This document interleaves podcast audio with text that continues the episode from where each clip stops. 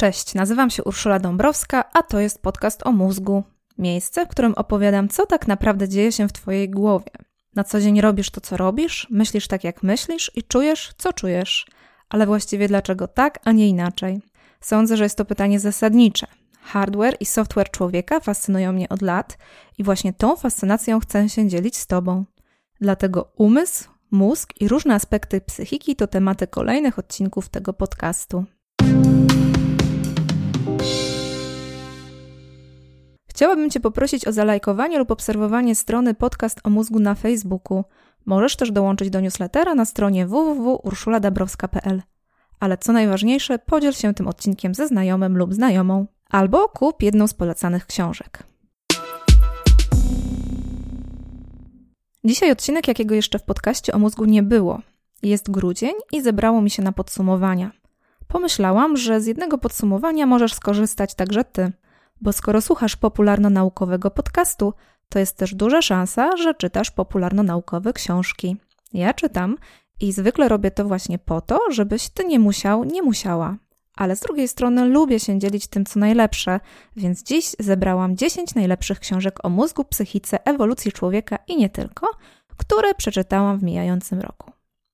I żeby było już tak całkiem szczerze, to najpierw disclaimer. Tytuł odcinka jest taki trochę z grubsza. To taki tytuł z gwiazdkami i dopiskiem drobnym druczkiem. Gwiazdka pierwsza. To nie są najlepsze książki popularno-naukowe 2021 roku, bo przecież wszystkich nie przeczytałam. No Rachel, tego jest po prostu za dużo. Po drugie, to nawet nie są książki wydane w 2021 roku. Tylko jedna jest. Cztery są z 2020, a reszta jeszcze starsze. Co nie znaczy, że nieaktualne. Trzecia gwiazdka jest taka, że dołożyłam do tego zestawienia trzy książki, które przeczytałam w 2020 roku, ale są tak dobre, że do nich wracałam także w ubiegłym 2021. Więc jak widzisz, to zestawienie jest takie, jakie mi pasowało. Muszę Ci powiedzieć, że to jest właśnie najspanialsze w prowadzeniu własnego podcastu. Ja wyznaczam zasady zestawienia i kropka. I tylko nieśmiało liczę, że efekt Ci się spodoba albo chociaż będzie pomocny. Dzisiaj zasady są takie.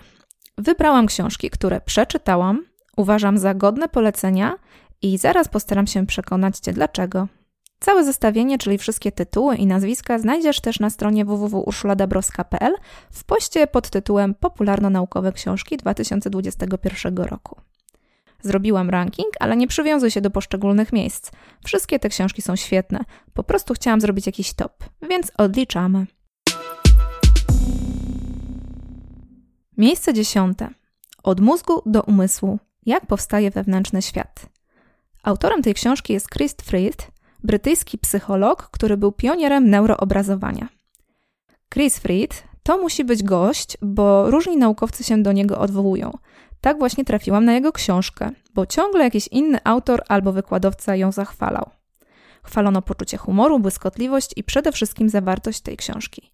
Przyznaję, moje oczekiwania przez to bardzo urosły, a wiesz, jak to jest z oczekiwaniami. Łatwo się przez nie rozczarować. I tak też się stało.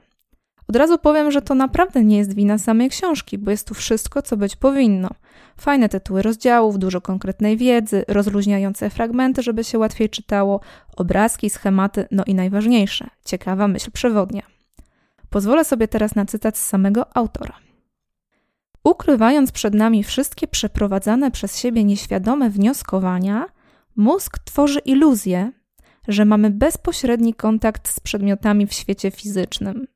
Jednocześnie tworzy też kolejne złudzenie, że nasz świat umysłowy jest czymś odrębnym i prywatnym.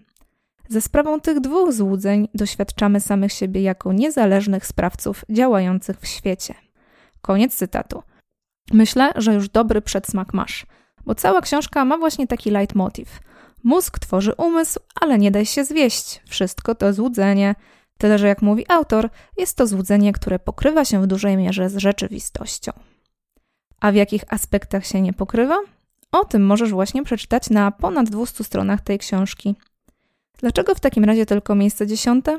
Cóż, po pierwsze przez to moje rozczarowanie, o którym mówiłam, a po drugie dlatego, że to dość leciwa książka, leciwa z perspektywy rozwoju nauk o mózgu, jej pierwsze polskie wydanie jest z 2011 roku, a oryginał nawet z 2007. Wyobrażam sobie, że wtedy musiała to być ekscytująca i wyjątkowa publikacja, ale dziś ma sporą konkurencję. Tak czy inaczej polecam.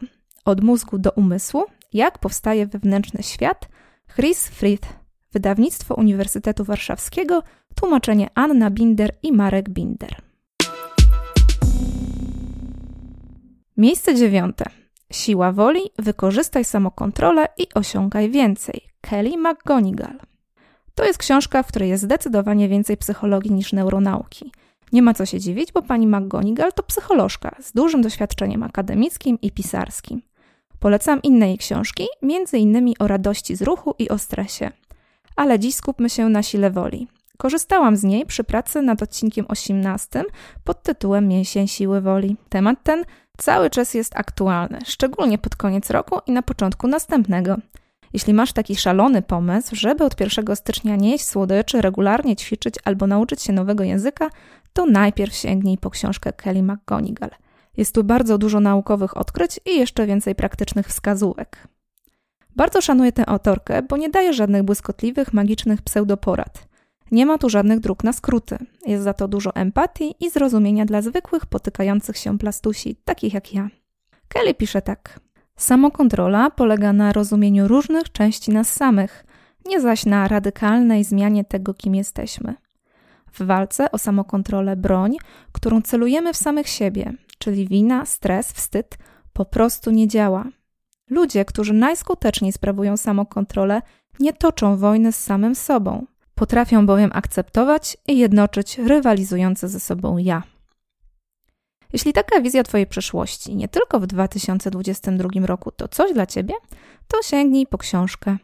Siła woli, wykorzystaj samokontrolę i osiągaj więcej. Kelly McGonigal, wydawnictwo Sensus, 2015 rok. Tłumaczenie Katarzyna Rojek. Miejsce ósme. Nieświadomy mózg. Twoje prawdziwe ja kryje się głębiej niż myślisz. Leonard Mlodinow. Tę książkę przeczytałam w 2020 roku, ale sięgam po nią co jakiś czas. Nieświadomość to fascynujący temat i na pewno pojawi się jeszcze w podcaście o mózgu. Tymczasem możesz sięgnąć po Mlodinowa. To dziennikarz, który napisał kilka książek popularno-naukowych. Z wykształcenia jest fizykiem teoretycznym i swoje zawodowe zainteresowania dzieli na dwie najciekawsze sprawy w świecie. Są to kosmos i mózg. W polecanej przeze mnie książce skupia się na temacie nieświadomości i robi to na maksa rzetelnie. Mlodiną czerpie z dorobku neuronauk, psychologii i socjologii. Książka jest wręcz napakowana przykładami, eksperymentami, nawiązaniami do życia codziennego. I to z jednej strony wielki plus, ale z drugiej strony muszę przyznać, czasem mnie męczyło. Dlatego dziś jedynie na miejscu ósmym. Jednocześnie to jest taka książka, którą można spokojnie czytać dwa, trzy razy i za każdym razem będzie interesująca. Mimo, że nie jest już taka nowa, bo w oryginale została wydana w 2012 roku. Polecam ją szczególnie osobom, które lubią mieć jak najpełniejszą kontrolę nad swoim życiem, bo nieświadomość tym bardziej kieruje naszymi zachowaniami i mniej sobie zdajemy z niej sprawę. Mlodiną pisze między innymi tak. Jeśli chcesz naprawdę zrozumieć świat zależności społecznych, jeśli chcesz dowiedzieć się czegoś na temat siebie i innych ludzi, a także wyjść poza te granice i pokonać przeszkody, które uniemożliwiają ci cieszenie się pełnią życia, musisz zrozumieć, jaki wpływ na podejmowane decyzje i sposób postępowania ma ten skryty przed naszymi oczami podprogowy świat. Uf, trochę długie zdanie, takie na pięć linijek, ale myślę, że wszystko jasne. W każdym razie polecam. Nieświadomy mózg, Twoje prawdziwe ja kryje się głębiej niż myślisz. Leonard Mlodinow, wydawnictwo Pruszyński Spółka, 2020 rok. Miejsce siódme. Jak się uczymy? Dlaczego mózgi uczą się lepiej niż komputery? Stanislas Dian. To największa świeżynka w moim zestawieniu. Premiera Polska 2021 rok, światowa 2020. Mamy więc tutaj aktualny stan wiedzy na temat tego, jak się uczymy. Autor, Francuz, to z wykształcenia matematyk, który trafił do nauk o mózgu okrężną drogą. Pracował z komputerowymi sieciami uczenia się i tak wsiąknął w tematy percepcji, przyswajania wiedzy i informacji. W końcu został specjalistą od neurokognitywistyki. W swojej najnowszej książce łączy te trzy wielkie obszary tematyczne. Na pierwszym planie jest tu mózg wyeksponowany na tle najbardziej sprawnych programów komputerowych. To może trochę utrudniać czytanie osobom, które nie mają rozległej wiedzy o sztucznej inteligencji czy algorytmach. Ja nie mam, A mimo to ta książka mi bardzo podeszła, bo sam temat jest fascynujący. Autor krok po kroku tłumaczy, jak noworodek uczy się świata, co ma wpisane na twardym dysku, a co musi załadować ze środowiska, jak testuje świat, jak tworzy hipotezy i jak buduje mentalne modele.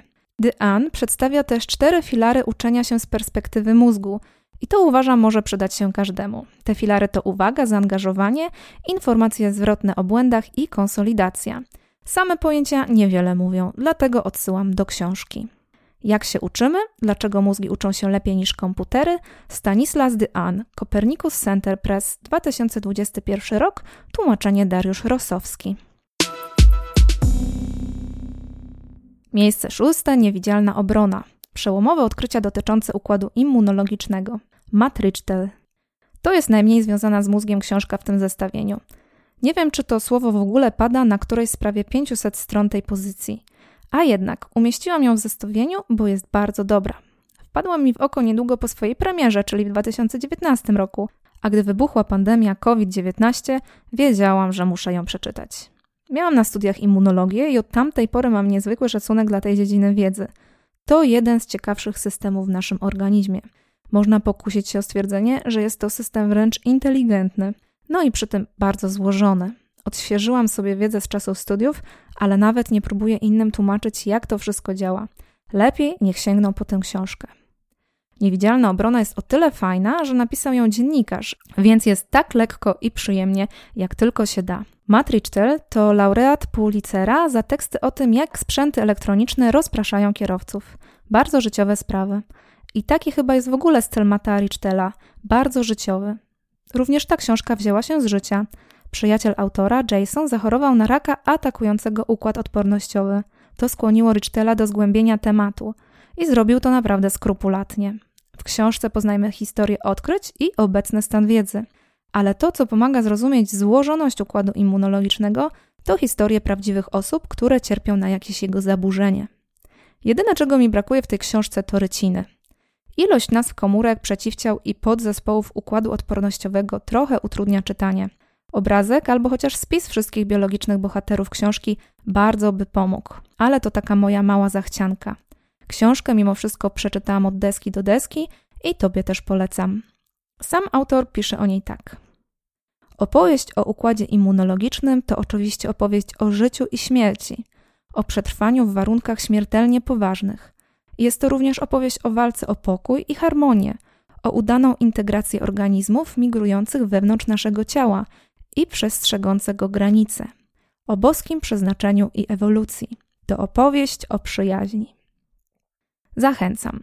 Niewidzialna obrona, przełomowe odkrycia dotyczące układu immunologicznego, Matrichtel, wydawnictwo Muza 2019, tłumaczenie Jolanta Sawicka. Miejsce piąte, Jassak. Co łączy nas z gorylem i nietoperzem? Liam Drew. Tę książkę dostałam w prezencie od szwagierki i szwagra. Mało osób decyduje się kupować mi książki związane jakoś z biologią, bo wychodzą ze skąd inąd słusznego założenia, że pewnie mam swoje upodobania, nawyki i upatrzone tytuły. A szwagrostwo jest odważne i takimi przesądami się nie ogranicza. No i bardzo słusznie, bo książka Jassak okazała się strzałem w dziesiątkę. Napisał ją brytyjski biolog po tym, jak urodziło mu się pierwsze dziecko. No bo wiesz, noworodek to na początku właściwie tylko ssak. Potem trochę to się zmienia, ale nie tak bardzo, jak chcielibyśmy wierzyć. Dzielimy zaskakująco wiele z wydrami, delfinami, chomikami i antylopami. O tym właśnie jest ta książka. I choć na co dzień najbardziej fascynują mnie naczelne człowiek i nasz niesamowicie rozwinięty mózg, to ta publikacja odkurzyła w mojej głowie inne pudełko. Pudełko z napisem: Jestem ssakiem i jestem z tego dumna.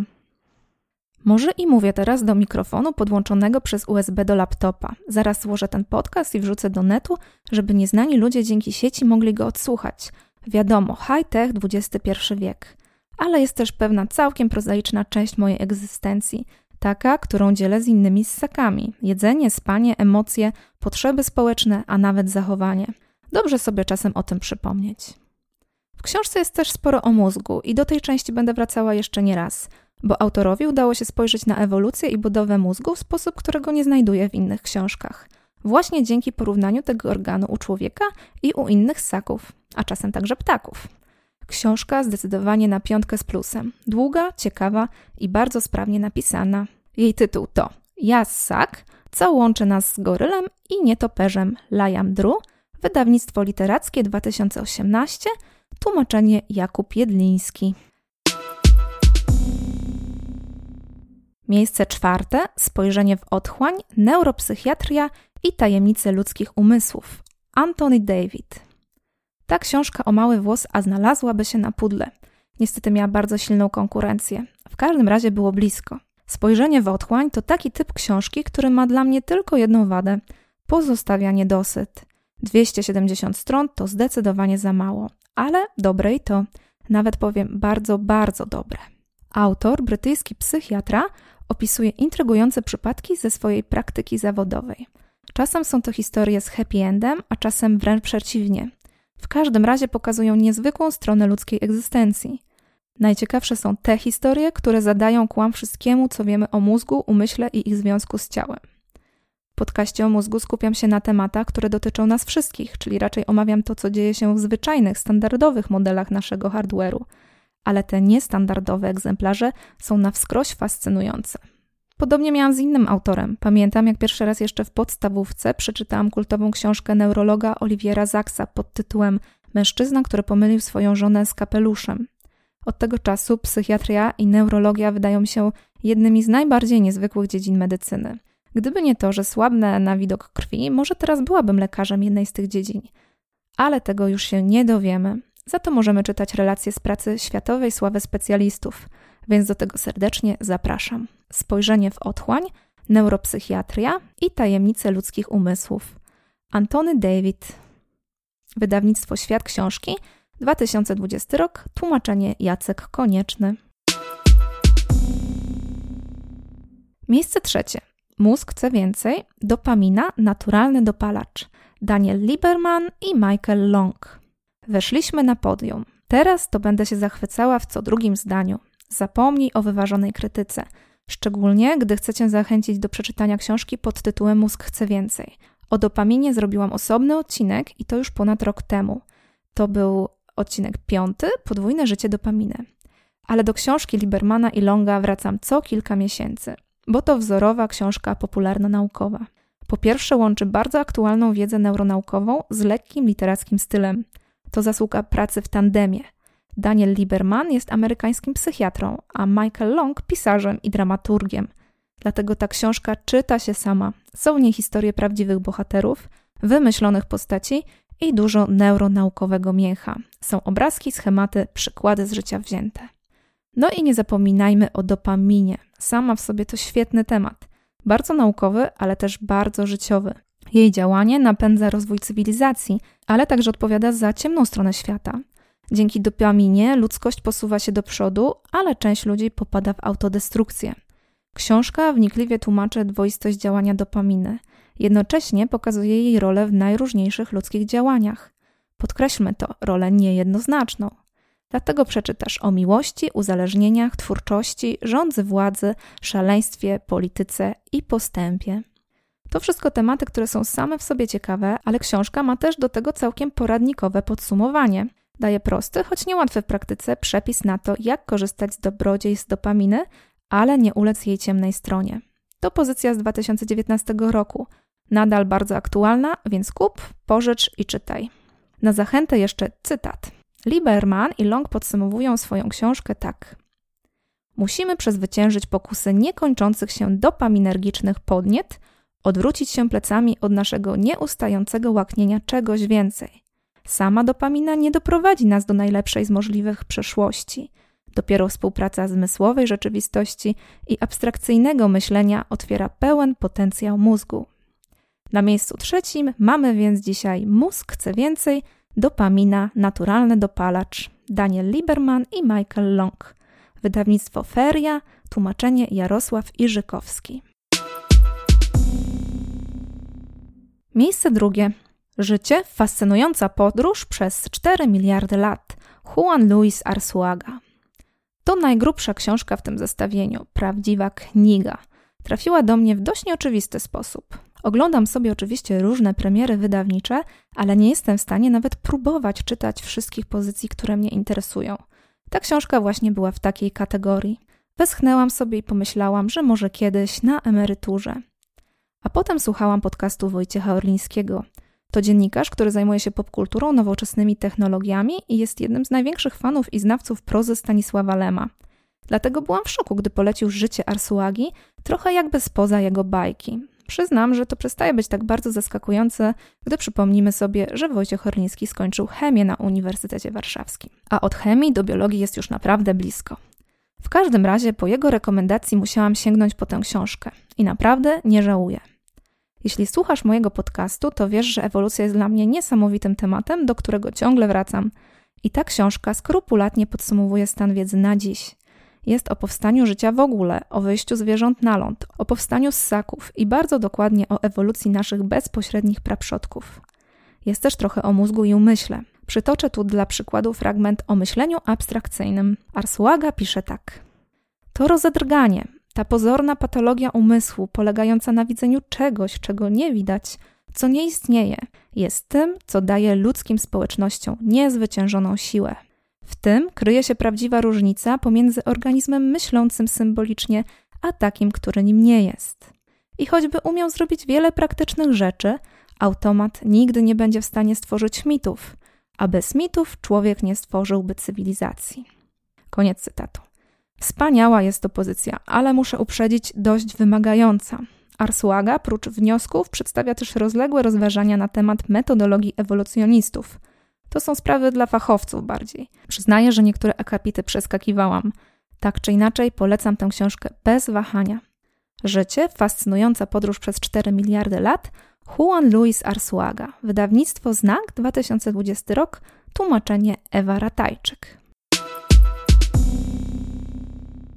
I na miejscu pierwszym zwycięzca mojego rankingu. To książka napisana przez wybitną postać świata naukowego Erika Candela. Jej tytuł to Zaburzony umysł, co nietypowe mózgi mówią o nas samych. Zacznijmy od tego, że Eric Kandel jest laureatem Nagrody Nobla za odkrycie neuronalnych podstaw pamięci. Eric Kandel to prawdziwa szycha. Dziś ma już dobrze ponad 90 lat, więc jak widać przyszedł czas na pisanie dla mas. W książce Zaburzony umysł Eric Kandel zgromadził wiele wątków, którymi ekscytuje się medycyna, psychiatria i oczywiście sama neuronauka. A że Kandel zajmuje się tymi tematami od pół wieku albo jeszcze dłużej, to naprawdę wie o czym mówi. Zaburzony umysł to świetna książka. Myślę, że spodoba się nawet laikom, bo jest naprawdę jednocześnie gęsta i przystępna. Zdarzają się fragmenty, jak na mój gust, trochę za bardzo drobiazgowe i specjalistyczne, ale jest ich naprawdę mało. Generalnie Kandel zwięźle i bardzo konkretnie tłumaczy, jak działa mózg, a właściwie dlaczego czasem jednak nie działa. Bo jak sam tytuł wskazuje, głównym wątkiem są zaburzenia prawidłowej pracy mózgu. Kolejne rozdziały skupiają się na autyzmie, depresji, chorobie dwubiegunowej, schizofrenii, Alzheimerze, PTSD, nałogach. No wiem, same takie przykre sprawy – ale książka Kandela nie jest przygnębiająca, wręcz przeciwnie.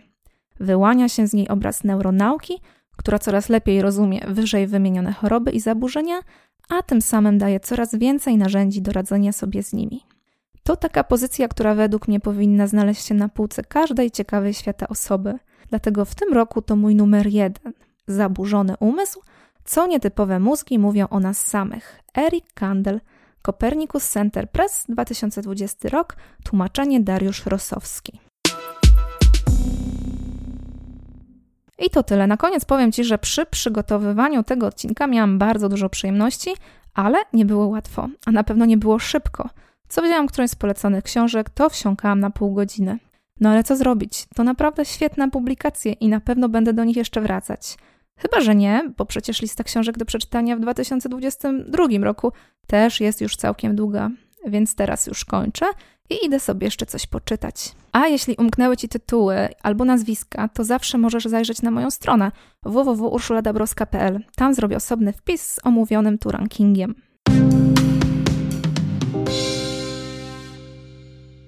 Dziękuję Ci za wysłuchanie tego odcinka. Więcej materiałów znajdziesz na stronie www.urszuladabrowska.pl. Zapisz się do newslettera, a informacje o nowych odcinkach będą wpadać prosto na Twoją skrzynkę mailową. Podcast o mózgu jest także na Facebooku. Zapraszam do polubienia strony i kontaktu. Tymczasem do usłyszenia. Dobrego dnia, dobrej nocy. Ula.